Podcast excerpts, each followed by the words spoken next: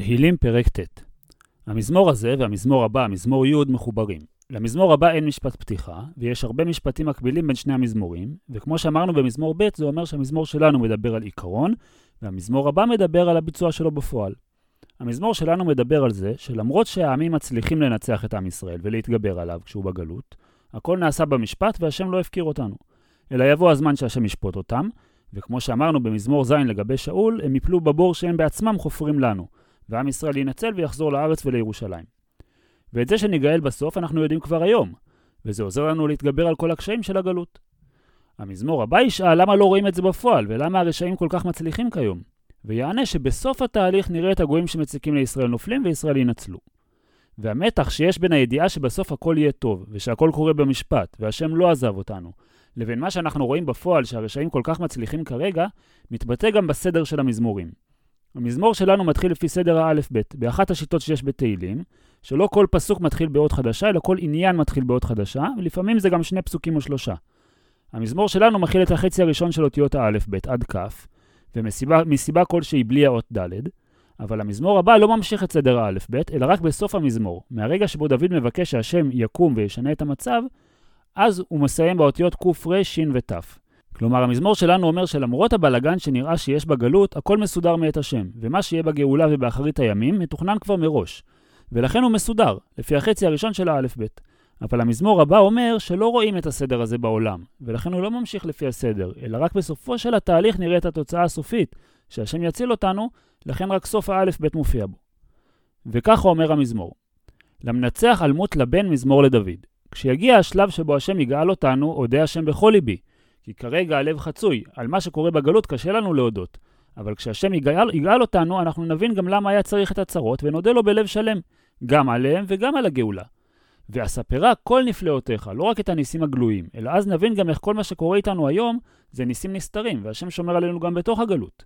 ואת כל אלו נספר. ולכן לא רק אשמחה על הגאולה, אלא גם ואעלצה בך, לעלות זה שמחה שמכסה על הכל. כי השמחה אז תכסה גם על כל הדברים הרעים שעברו עלינו, כשנבין איך הכל היה בעצם לטוב. והזמרה שמך עליון, אני אפרט בשיר איך השם בעצם התגלה כבר בגלות כשמסתכלים במבט העליון של השמיים. ואת כל זה נדע להבין, ושוב אויבי אחור, שמיד כשהם מתחילים לסגת, אנחנו יודעים שהם יפלו עד הסוף. כי כשהשם רוצה שהגויים ייסרו אותנו, הוא נותן להם להצליח בצורה לא טבעית, כמו שנראה במזמור הבא. ולכן הם אפילו לא נסוגים אף פעם. ואם הם מתחילים לסגת, כנראה שכבר לא צריך אותם, והגיע הזמן לשפוט אותם. ולכן הם גם ייכשלו ויתחילו ליפול ויאבדו לגמרי מפניך. כי אז נדע שמה שהם ניצחו אותנו עד עכשיו היה כדי לתת לנו את מה שהגיע לנו במשפט, כדי לתקן אותנו. ועשית משפטי ודיני, וכבר הושלם כל המשפט של עם ישראל שהיינו צריכים לעבור בגלות בין הגויים, ולכן עכשיו ישבת על הכיסא שופט צדק, שאתה יושב על כיסא המלכות בתור המלך של העולם, ושופט את הגויים ואת עם ישראל לפי מה שנכון שיהיה בסופו של דבר. ולכן גערת גויים, עצרת אותם כדי שיפסיקו לפגוע בעם ישראל, ואיבדת רשע, את הרשעים שבהם תאבד לגמרי, ואלו שצריך כמו עמלק, שמם מחית לעולם ועד, ואפילו לא יזכרו אותם. כך שהאויב תמו, ואין לעם ישראל יותר אויבים, גם בין העמים שיישארו. והעמים הרשעים חורבות לנצח, כלומר נחרבו ולא יקומו יותר. והעמים שהיה צריך למחות את שמם, וערים נטשת, עקרת את הערים האלו לגמרי, ואבד זכרם המה, אף אחד לא יזכור אותם יותר. וכל זה בניגוד לעם ישראל, שהם לא תמו אף פעם, וארץ ישראל שנחרבה זה לא יהיה לנצח, וירושלים שכביכול נעקרה, לא אבד זכרה, אלא עם ישראל מזכיר אותה כל יום שלוש פעמים בתפילה. ואז, אחרי שלא יהיה יותר את עמלק, והגויים לא ישלטו עוד בישראל, והשם לעולם ישב, ויהיה מלך על העולם, ולא יהיו עוד צרות. וכונן למשפט כיסו, כיסא המלכות של השם ישלוט בכל העמים, וישפוט אותם גם בגלוי. ולא כדי להשמיד את העמים, כי זו לא המטרה, אלא והוא ישפוט תבל בצדק, וישפוט את כל בני האדם לפי הטוב והישר, שיהיה להם טוב. וידין לאומים במישרים, את הדתות הוא ידון כדי ליישר את הדרך שלהם, שיעבדו את השם, ולא כדי להשמיד אותם. ואחרי שאנחנו מבינים את זה, אנחנו יודעים שגם היום, כשהשם עוד משאיר אותנו בידי הגויים, דווקא הצרות שהם עושים לנו גורמים, שויהי השם ישגב לדח. ודווקא בגללם, עם ישראל שמוכה ושבור חוזר אל השם, שהוא המגן היחיד של מי שלא יכול להגן על עצמו. וגם מהצרות עצמם השם הוא משגב לעיתות בצרה. ומציל אותנו בניסים נסתרים.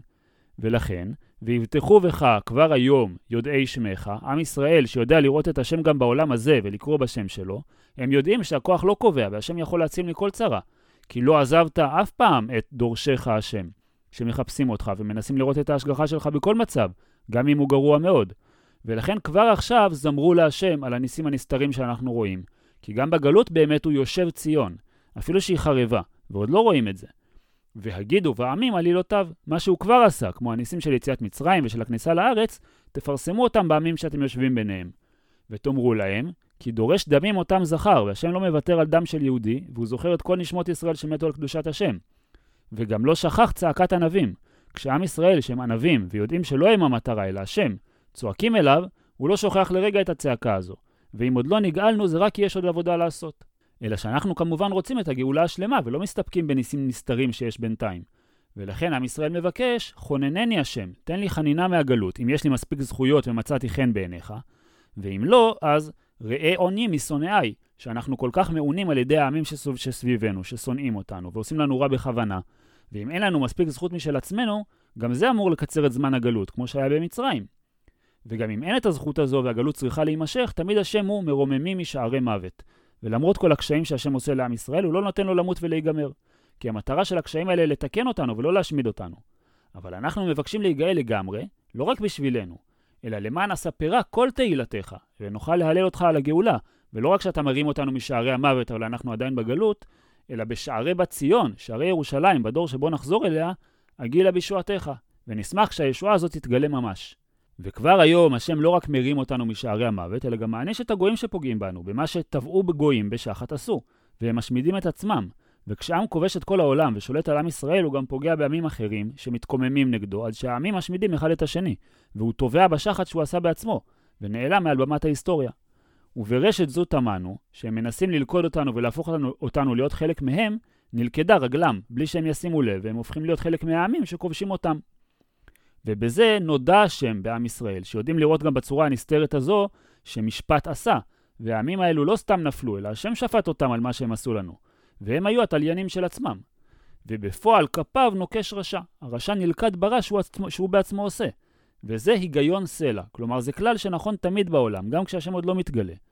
ולכן כבר היום ישובו רשעים לשאולה, שהם בא, באו מן האדמה ולשם הם חוזרים.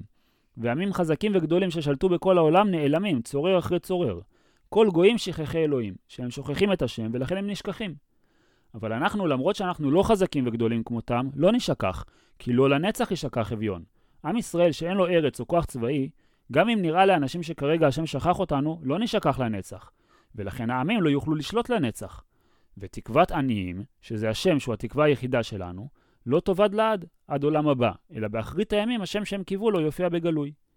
ולכן נבקש, קומה השם, עכשיו, בגלוי, ואל יעוז אנוש, שלא יהיה בן אדם, בן תמותה, שיחשוב שיש לו כוח מולך. ואז ישפטו גויים על פניך, לא רק בנסתר, במה שהם משמידים אחד את השני, אלא הם יעמדו לפניך למשפט. ואלו שיישארו בסוף, שיטה השם מורה להם, תשים להם יראה ממך, במה שתיתן להם הוראה מה לעשות ואיך לעבוד אותך. וכל מי שיישאר מהגויים אחרי מלחמת גוג ומגוג יעבוד את השם. ואז לא רק עם ישראל ידע, אלא גם ידעו גויים אינו שם הסלע, שהם בני תמותה באופן מהותי ואין להם חלק לעולם הבא, בניגוד לעם ישראל.